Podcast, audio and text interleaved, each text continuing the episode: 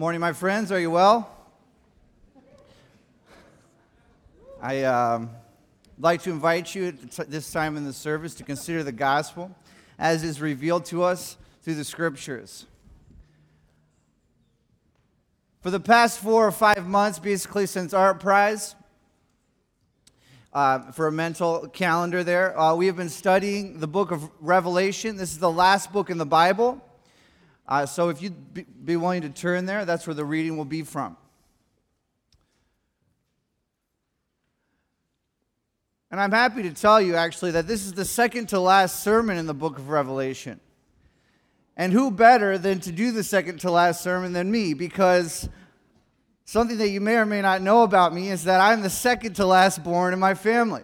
I have a special appreciation for second to last. There are four children in my family three boys, and then finally a girl.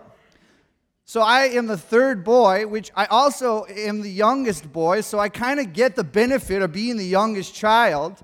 But since I'm second to last, I don't get any of the drama of being the youngest child. My parents watch my sister.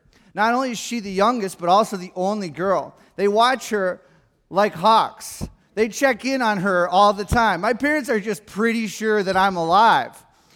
And and the cool part is, is there, there, there's no pressure on me. I mean, I'm pretty sure that I'm the worst person in my family, but they they think that I'm the pearl of great price. They treat me like I am perfect. It's, it's amazing.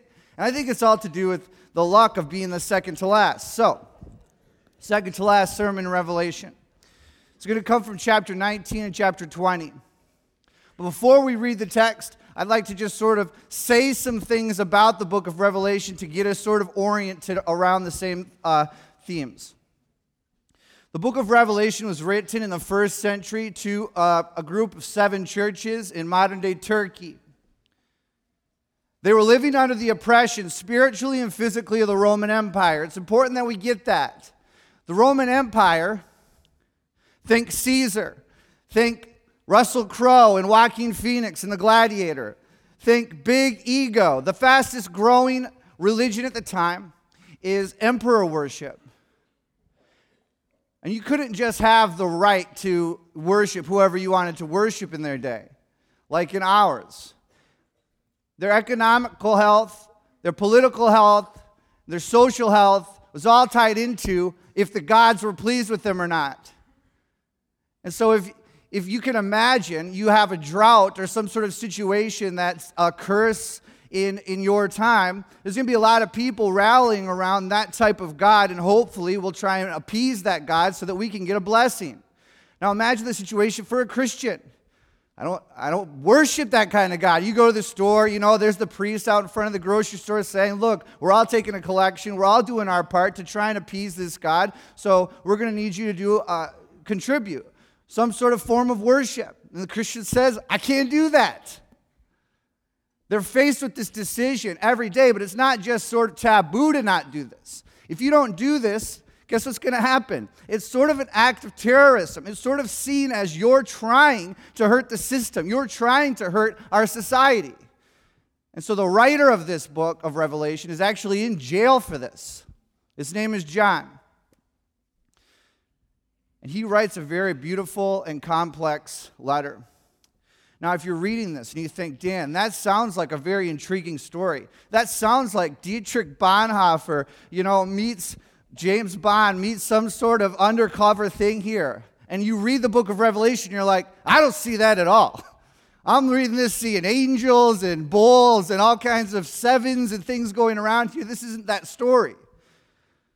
Well, I sympathize with you because we're detached from a couple different things that make reading this letter kind of difficult. One of them being cultural context. Pastor Rod has done a lot of really great work over the last five months trying to uncover some of that cultural context that we're removed from. I mean, how many of us really appreciate actually finding out that in Laodicea, they have lukewarm water? Makes a lot of sense now that she's, she's you are lukewarm. Okay, okay, that makes it all the more pungent, right? Um, but context, you know, seeing it in its context is only part of the battle. Revelation is also a tricky piece of literature. You know, every time we open up the 66 books of the Bible, there are different writers, different types of writing, different styles. So you look at this piece of literature, and it's actually different than a lot of the other stuff that we see. Sure, you look at the psalm and you say, okay, this is poetry.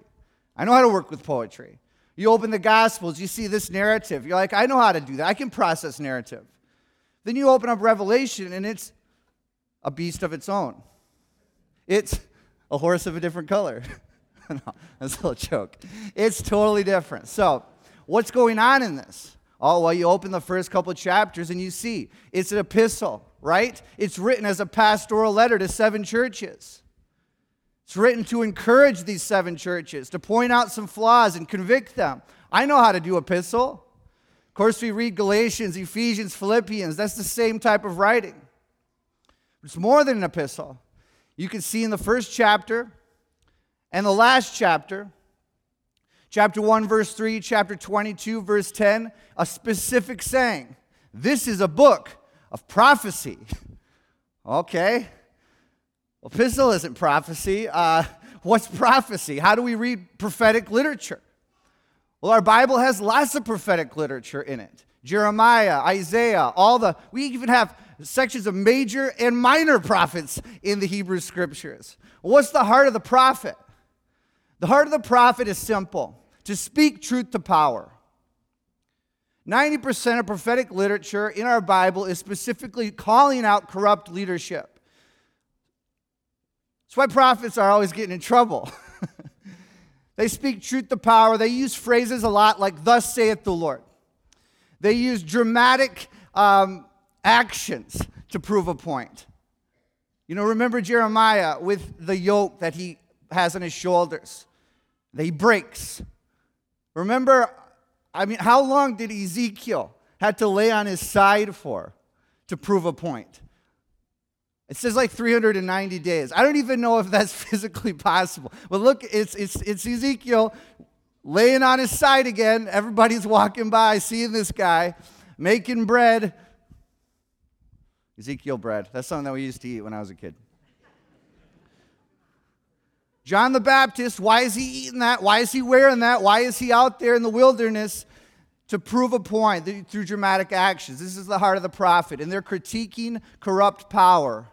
Well, that's a strong theme as we've seen in the book of Revelation. This book has a strong theme to, to look at the empire and say, no. The empire that says, I am God. The empire that says, I give peace, I give comfort, I give control. And the book of Revelation looks at that and says, no, this corrupt way of life, this corrupt system that you've brought is evil. The book of Revelation is an epistle, it's also prophetic. But wait, there's more.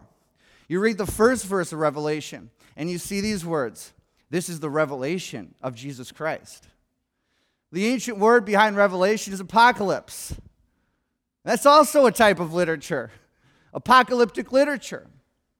This was developed by the prophets of old in the period of exile. Something that's indicative of apocalyptic literature is the use of numbers in a symbolic way. Almost never is it used to just simply be quantities, but it's more to bring quality. The numbers that are used, like 4, 7, 10, 100, 1,000, they're used to, to mean, to add meaning to a certain truth or symbol. It also is used of, uh, they use symbolic language to describe things. They use wars and kings of the past in order to describe things. And the point of apocalyptic literature is this to inspire hope to a people group who are oppressed. They started writing in these, in these big dramatic scenes, in these big language, in ultimate uh, language to say, we are going to be redeemed someday and fully redeemed. We are going to be resurrected. We are going to be uh, vindicated. There's going to become justice. We're going to be set free. To a people group who's oppressed, apocalyptic literature is gospel. Revelation isn't just one of these three things, it's all three of these things and it's woven together. And I just want to say, sometimes it's hard to parse that out. And I want to give you permission to be frustrated, but I also want to give you permission to study. To not be prideful and arrogant and say that I could just simply flip open, look at glance at something, and then just instantly have a understanding of it. But take some time, study, wrestle, learn, grow. Treat this book of Revelation like a complex, beautiful uh, piece of literature. Complicated doesn't always mean unbiblical. I mean, look at my marriage, for example. Complicated, sometimes complicated is the most beautiful things. If you don't know that by now, Valentine's Day is in two days from now. complicated can be very beautiful. Chopin, playing a cello by himself is beautiful, but it's never going to replace the symphony. It's never going to replace an orchestra. If we can learn how to appreciate someone who writes a symphony and somebody who composes something really beautiful and big, we can also learn to appreciate that John's doing the same thing. And sometimes when you create these big, beautiful, complicated works, they speak to places deep down in our hearts that maybe prose or proposition could never do. So, with all that being said, as kind of a really lengthy introduction, why don't we read our text this morning and carry that along with us? Revelation chapter 19 and verse 11, a strongly apocalyptic section. I'll be reading all the way through chapter 20. So when you stand with me, just get ready to stand for a little while. Take a deep breath.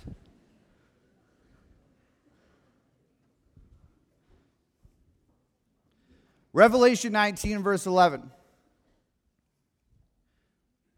I saw heaven standing open we never said that before. I saw heaven standing open, and before me was a, a, a rider on a white horse. The rider was called Faithful and True. With justice, he, he judges and makes war. His eyes are like a blazing fire, and on his head are many crowns. He has a name written on him that no one knows but himself. He is dressed in a robe dipped in blood, and the same and his name is the word of God. The armies of heaven were following him, riding on white horses, dressed in fine linen, white and clean. Out of his mouth comes a sharp sword with which to strike down the nations. He will rule with an iron scepter, says Psalm 2. He treads winepress of the fury of the wrath of God Almighty. On his robe and on his thigh is the name written King of Kings and Lord of Lords. I saw an angel standing in the sun crying out with a loud voice to all the birds flying in the air Come and gather for the great supper of God so that you can eat the flesh of kings and generals and mighty men, horses and riders, the flesh of people great and small, free and slave. I saw the beast and the kings of the earth and their armies gathered together to make war on the rider of the horse and his army. But the beast was captured, and with him the false prophet who had performed the miraculous signs on behalf of the beast with these signs that he had deluded those who had received the mark of the beast and worshipped his image. The two of them were thrown alive in the lake of fire of burning sulfur. The rest of them were killed with the sword that came out of the mouth of the rider on the horse. All the birds gorged themselves on their flesh. Then I saw an angel coming down from heaven, having a key to the abyss, holding in his hand a great chain. He seized the dragon, that ancient serpent who is the devil or Satan, and bound him for a thousand years. Threw him into the abyss, locked the seal and sealed it, locked and sealed it over him to keep him from deceiving the nations anymore, till the thousand years were ended. After that, he must be set free for a short period of time. Next, I saw thrones on which were seated those who had been given authority to judge. And I saw the souls of those who had been beheaded because of their testimony for Jesus and because of the word of God. They had not worshiped the beast or his image or received his mark on their forehead or hand. They came to life and they reigned with Christ a thousand years. The rest of the dead didn't come to life until the thousand years were over. This is the first resurrection. Blessed and holy are those who have part in the first resurrection. The second death has no power over them, but they will be priests of God in Christ and reign with him for a thousand years. When the thousand years were over, Satan will be released from his prison and will go out to deceive the nations in the four corners of the earth, Gog and Magog, to gather them for battle. In number, they will be like the sand of the seashore. They march across the breadth of the earth and surround the camp of God's people, the city that he loves. But, it, but fire came down from heaven and devoured them.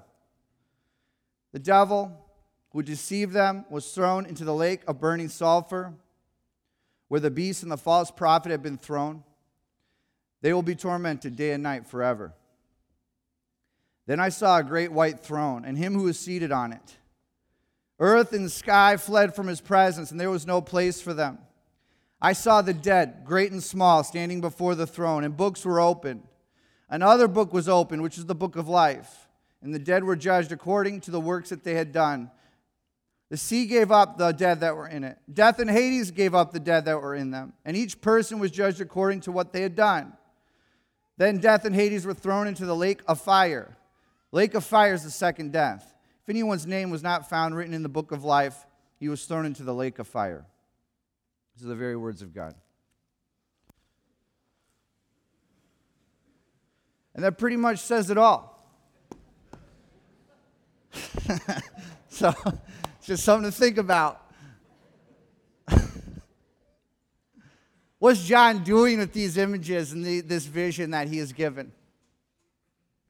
Well, I'd like to just share with you shortly this morning this image plus two other images uh, in this vision in Revelation. If Revelation chapter 4 to 20 was a pond, I just like to skip a stone across the top, bounce it three times, and have it land right in Revelation 19 and 20. There are, there are these movements that I see happening throughout John's writing of how the kingdom of God establishes itself on the earth, of how God starts to release and spread his kingdom over the earth. So, in order to do that, we're going to have to back up and start to, to, to go through some of this vision um, in, in sections, right? So, if I talk too fast, just say slow down a little bit. My favorite part, the first way that John depicts uh, the kingdom of God unleashing itself on earth as it is in heaven, is back in chapter 5. John looks up, he sees a throne. There was one who is seated on the throne. He, he has a scroll in his hand. The scroll is sealed with seven seals, it's perfectly sealed shut. And John looks and he sees that nobody's found worthy in heaven or on earth or under the earth to open the scroll, or do anything with it. Now, what's the significance of this is this that he who is able to open the scroll has the power to make a change. We know what this feeling is like to really deeply desire something to change about the world that we live in. Nobody's found worthy to open the scroll. And so John weeps. And he weeps. He feels that feeling of hopelessness. Tears of bitterness are in his eyes. And then an angel says to him in verse 5 these beautiful words Weep no more. Look, the lion from the tribe of Judah, the root of David, has overcome. And John looks up, and he doesn't see a lion, he sees a lamb who was slain. So, this vision starts to show us that the first way that the kingdom of God is starting to spread throughout the world is through a lamb who was slain. The first way that this overcoming starts to happen is through the lamb who was slain. He looks up and he sees something that's been echoed in all kinds of other places in Scripture. He sees this person that Daniel saw in Daniel 7, the Son of Man, who approached the Ancient of Days and was given authority to rule the nations. He sees what was sung about in Psalm 24 Lift up your head, O you gates, for the King of glory has come. Who is this King of glory? The Lord, strong and mighty. He sees who Paul wrote about in Philippians chapter 2 when he said, Jesus, who was obedient to the point of death, has been lifted up and seated at the right hand of the Father, and given a name which is above every name, so that the name of Jesus, every knee will bow and every tongue will confess that he is Lord. The kingdom of God begins to spread at the, at the, sacrif- the, the loving sacrifice made by the Passover lamb, Jesus on the cross. He is given authority, takes the scroll, takes a scroll that was sealed and starts breaking the seals. Each seal is broken and dramatic things uh, unfold in the world. At the seventh seal, he opens it, trumpets are blown, and after they are blown, everybody says in a loud voice, The kingdoms of earth are the kingdoms of our God and of his Messiah, and they shall rule with authority forever and ever. In chapter 11, verse 15. So, this moment becomes this moment of affirmation that the kingdoms of earth are the kingdoms of the Messiah. And he's going to start uh, unleashing his kingdom and establishing it on earth. It's time to pause for just a moment of reflection. Because everybody sees the Lamb take this scroll, and everybody starts to celebrate and cheer because it's true and, it, and, it, and it's right and, and, and it works. And so I'm wondering if we or you could evaluate yourself and see if you are either weeping, like John was weeping in chapter 5, verse 4, or if you're celebrating. And the difference between somebody who's weeping and celebrating is if the, is if the lamb who was slain is at the center of it. If the lamb who was slain is at the center of your life, this is how the kingdom of God is going to start breaking into it. So is there something that you feel hopeless about? There's something you, that your that your marriage it's just not there, there's nothing that will change this what's going on. You feel like you can't you can't there's no one that's going to fix this. Well, is, is the cross at the center of your marriage? Is the cross at the center of your finances? Is the cross at the center of your mission? Is the cross at the center of your friend circle, at the center of your career? Because when you put him where he belongs, his kingdom and his authority and his rule is going to start to s- spread out into your life. And the kingdom of God spreading into our life brings health, brings redemption, brings victory. So, this is the first way that I see John making this movement of how the kingdom of God establishes itself on earth as it is in heaven through the Lamb who was slain. After the Lamb takes the scroll and everybody affirms him, they're worshiping him. And one of the things that they say is very telling. They say this Worthy is the Lamb who was slain, for he has ransomed with his blood people from every tribe, every language, every people and nation to be priests of our God and to rule with God. The second way that John depicts the kingdom of God establishing itself in this world is through these witnesses and these priests of the Lamb who was slain. For the next season of chapters, you start to sift through and see that the, Lamb isn't the primary person doing work here. We see these witnesses that he sends out into the world. And John depicts these witnesses in symmetrical contrast with some um, opposition. The opposition are, are characters like this in chapters 11, are uh, in 12 and 13, excuse me. The, the, the dragon, who he calls the devil, Satan. The beast of the sea stands for the emperor, uh, the, the, the empire and the evil system of the world, the, the kingdom of man. The beast of the land, which is anybody who propagates or anybody who's a priest for that the system of evil in the kingdom of man. And the people who are buying into that are in contrast to the lamb who was slain and his priests and the one who sits on the throne. Not in equal power against each other, but just in this is his way of writing. This is what the opposition looks like. The beast, his witness, the dragon, they have one thing that they're doing they're trying to deceive the nations into believing that the Lamb isn't who he says he is. They try to deceive the nations into believing that there's no life in the Lamb, but that they can provide life, that they can provide happiness, and they can provide uh, satisfaction. And a lot of people buy it. A lot of people start to pledge allegiance to the beast. They start to worship the beast. They start to say, Who is like the beast? Who can make war against this? Is awesome. And the witnesses of the Lamb have one job to do stand in front of that lie and say, I'd rather die than let that continue. I'd rather die than allow that to, to align myself with that. They do. They become martyrs. The reason why this is an important uh, aspect to see in the vision of how the kingdom of God spreads in this world is because I think that we're in that same space now. For the simple fact that the third way that John depicts the kingdom coming is by the king actually coming. Since that hasn't happened yet, we're somewhere in between the lamb who was slain and the rider on the white horse. And this space is through faithful witnesses, through the priests of the lamb who was slain. So it's important for us to ask ourselves what's a lamb who, or what's a priest of the lamb who was slain or a faithful witness look like in 2017 Grand Rapids? I know that I tend to not get super practical.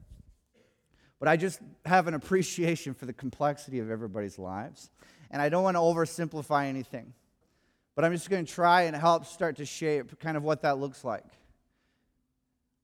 And the simple version of it is it looks like all of us discerning what are the lies that are being told to the people in our sphere of influence, and what am I going to do about it? The dragon's still out, the beast, they're still deceiving. There are still plenty of lies that people are believing. What are we going to do about it? We got priests and witnesses in this room who are going into Stocking Elementary School fully aware that children are being told a lie that they have no father.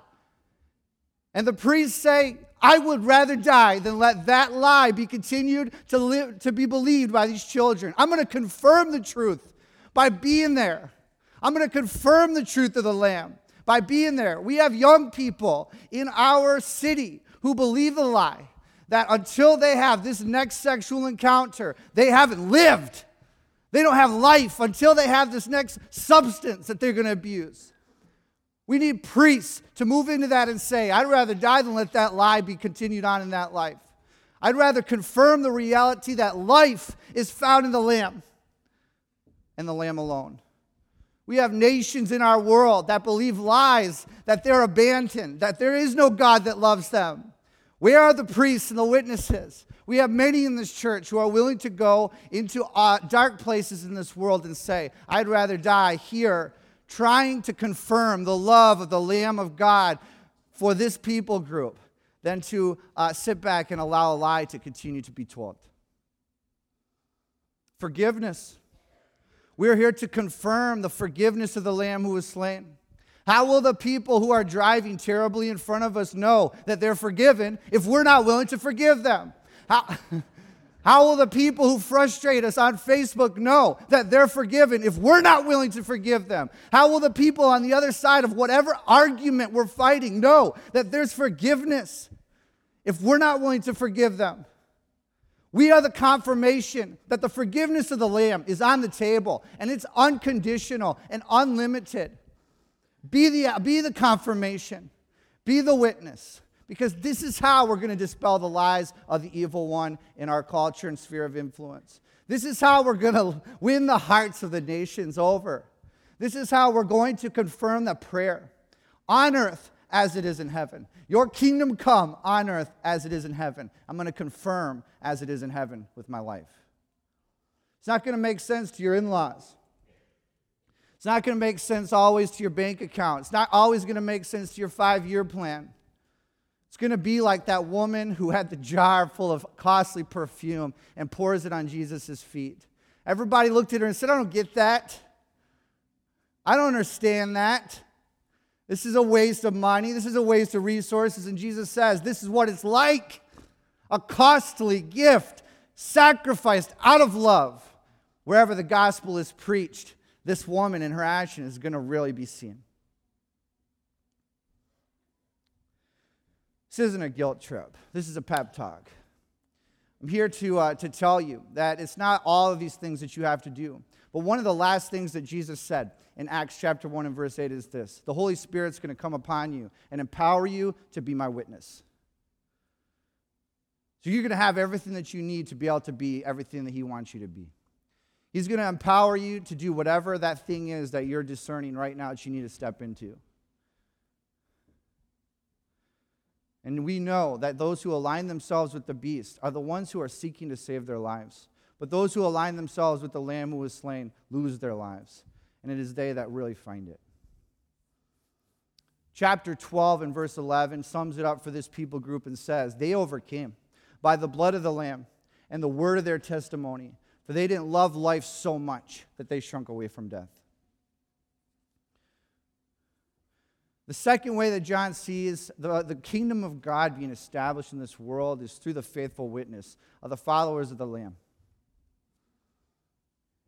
As we move into chapter 19 and 20, something that I struggle with is all the violence. Something I struggle with is this judgment, the idea of judgment.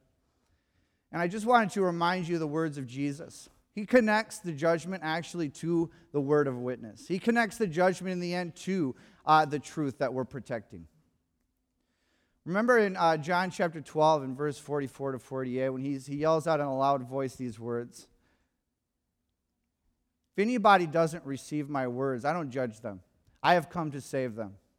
But if anyone doesn't receive my words, in the last day they will have a judge, and their judge will be my words. It's the truth that is rejected by people who align themselves with the beast, with the system of the world that's evil, or with the, the, the Satan. It's those people who look at the truth and say, I refuse to have that, that are being judged. And apparently are thrown into a place of great irony. The lake of fire. Not really sure how that makes any sense because a lake cannot be fire and a fire cannot be lake but it's kind of to me like a way of saying those, those people are put into a place of great pain where they are 100% free to be slaves. They are put into a place of pain where they're free to be slaves forever. What should we do with these pictures of the rider and these pictures of the king and, and the thrones and the martyrs? Frustratingly, in, in, a lot of the research that I've done on this, um, there aren't many spiritual reflections that, that people have written. There are a lot of uh, people, however, who have um, debated about different meanings of this and tried to figure out different systems of how to put all of this together, which you're welcome to, to research on your own. I feel like a more appropriate thing to be done this morning, though, is for me to just give some reflections on uh, what, this, what this essentially means. Chapter 19 and 20 means a lot more, but no less than a response to evil in this world. It's very clear when you put all the pictures together in opposing, in opposing one another what's actually happening. You have all of the characters that were thought to be victorious, all of the characters that were thought to, to win, set up in contrast to all the characters who were thought to have lost.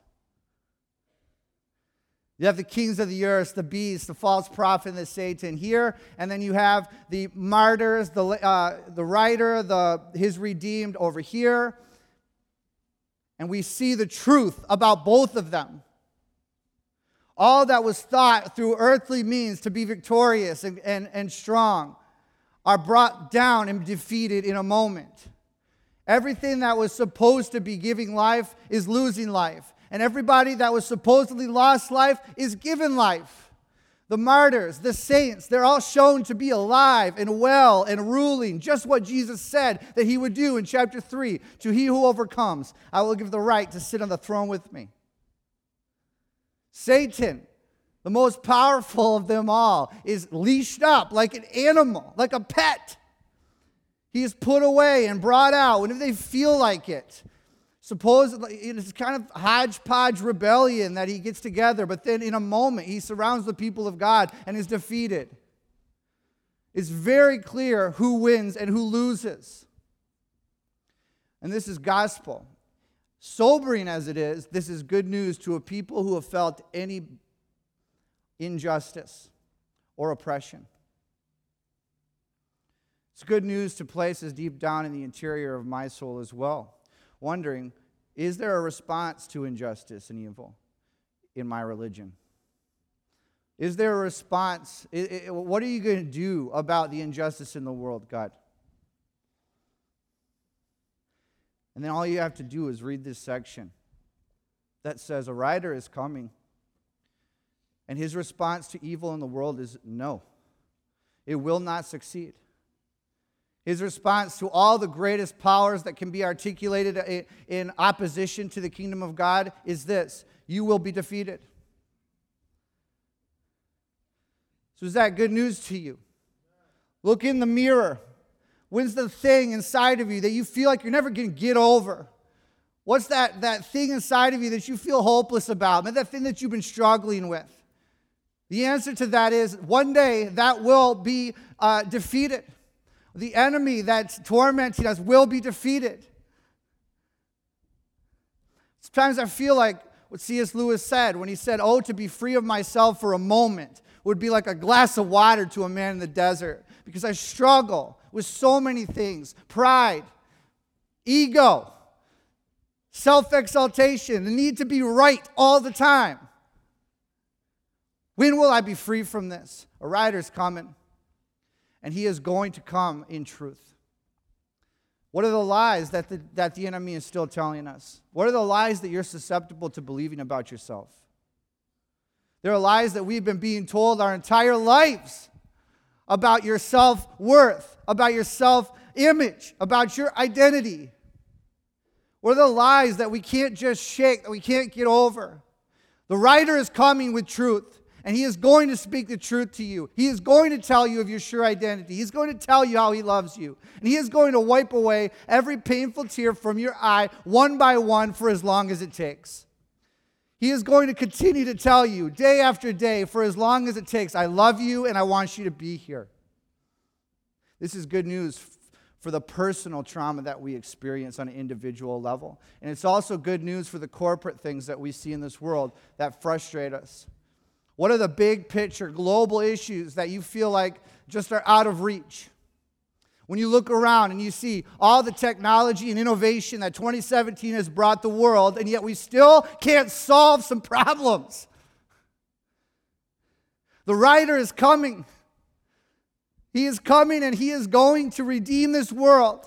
And he is going to be the King of Kings, the Lord of Lords, the President of Presidents, the greatest leader that the world has ever seen. And he's going to solve racism. He's going to solve slavery. He's going to do away with the objectification sexually of children, of women, of men, everybody. He's going to do away with famine. He's going to do away with disease. What news did you just get about your health? He's going to throw death away. He's going to redeem us and resurrect our bodies. The rider is coming, my friends. What pain are you feeling right now? Allow that pain to continue to echo into the into your prayers. Come, Lord Jesus. When I was a kid, I used to think, I'm afraid of the coming of the rider. But the more I see what's going on in the world and the more pain I experience, I think, no, no, no, no, come. Come, Lord Jesus. My final reflection on this passage is on the thrones in that section about judging. So if you're in the band and you have work to do up here, so you can come up here as well. You think about that section about standing before the judges and being judged by the deeds that you're done? When I was a kid, now, okay, so even maybe even teen and, and more, I started to lose sleep at night thinking, how am I supposed to stand before the throne? What is that going to look like? Everybody's going to be there. You, me, Elvis Presley, George Washington, everybody's going to be there. Books are open and they're judged according to their works, according to their deeds. Well, if I had to ask Jesus a question about that, I would say, What are those deeds? Luckily, a lot of times when I would ask Jesus a question, somebody did ask Jesus that question. And remember the words of Jesus in the famous chapter in John chapter 6. Remember that chapter where he said, I am the bread of life. Somebody asked him this exact question What are the works of God? That word for works, that word for deeds, same word in Revelation 20, verse 12. What are the deeds? And Jesus' response to them is what? The works of God are to believe in the one that he sent. Could it be that simple? That those who are judged according to their deeds are judged according to if they believed in the one who was sent. that they believe that God sent his only son into the world because he loved us. Brennan Manning used to say that we'll be asked this one question when, when the age to come, when we see Jesus. He'll say to us, Did you believe that I loved you?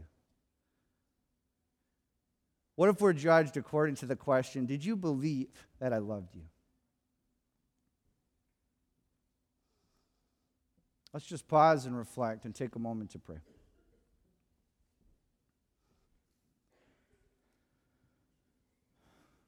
Those of us who don't have the Lamb who was slain at the center of our lives, there are some of us who, who are trivializing our position as witnesses and priests. There are some of us who don't believe in the one who was sent, who don't believe that God loves us. I'm going to challenge each of us to just evaluate ourselves and pick one of those things. Prayer, prayer of repentance. We repent of not having you at the center of our lives. Turn away from that idea of putting ourselves on the throne. We repent of not taking our witness seriously. And we would be honored to represent you in our sphere of influence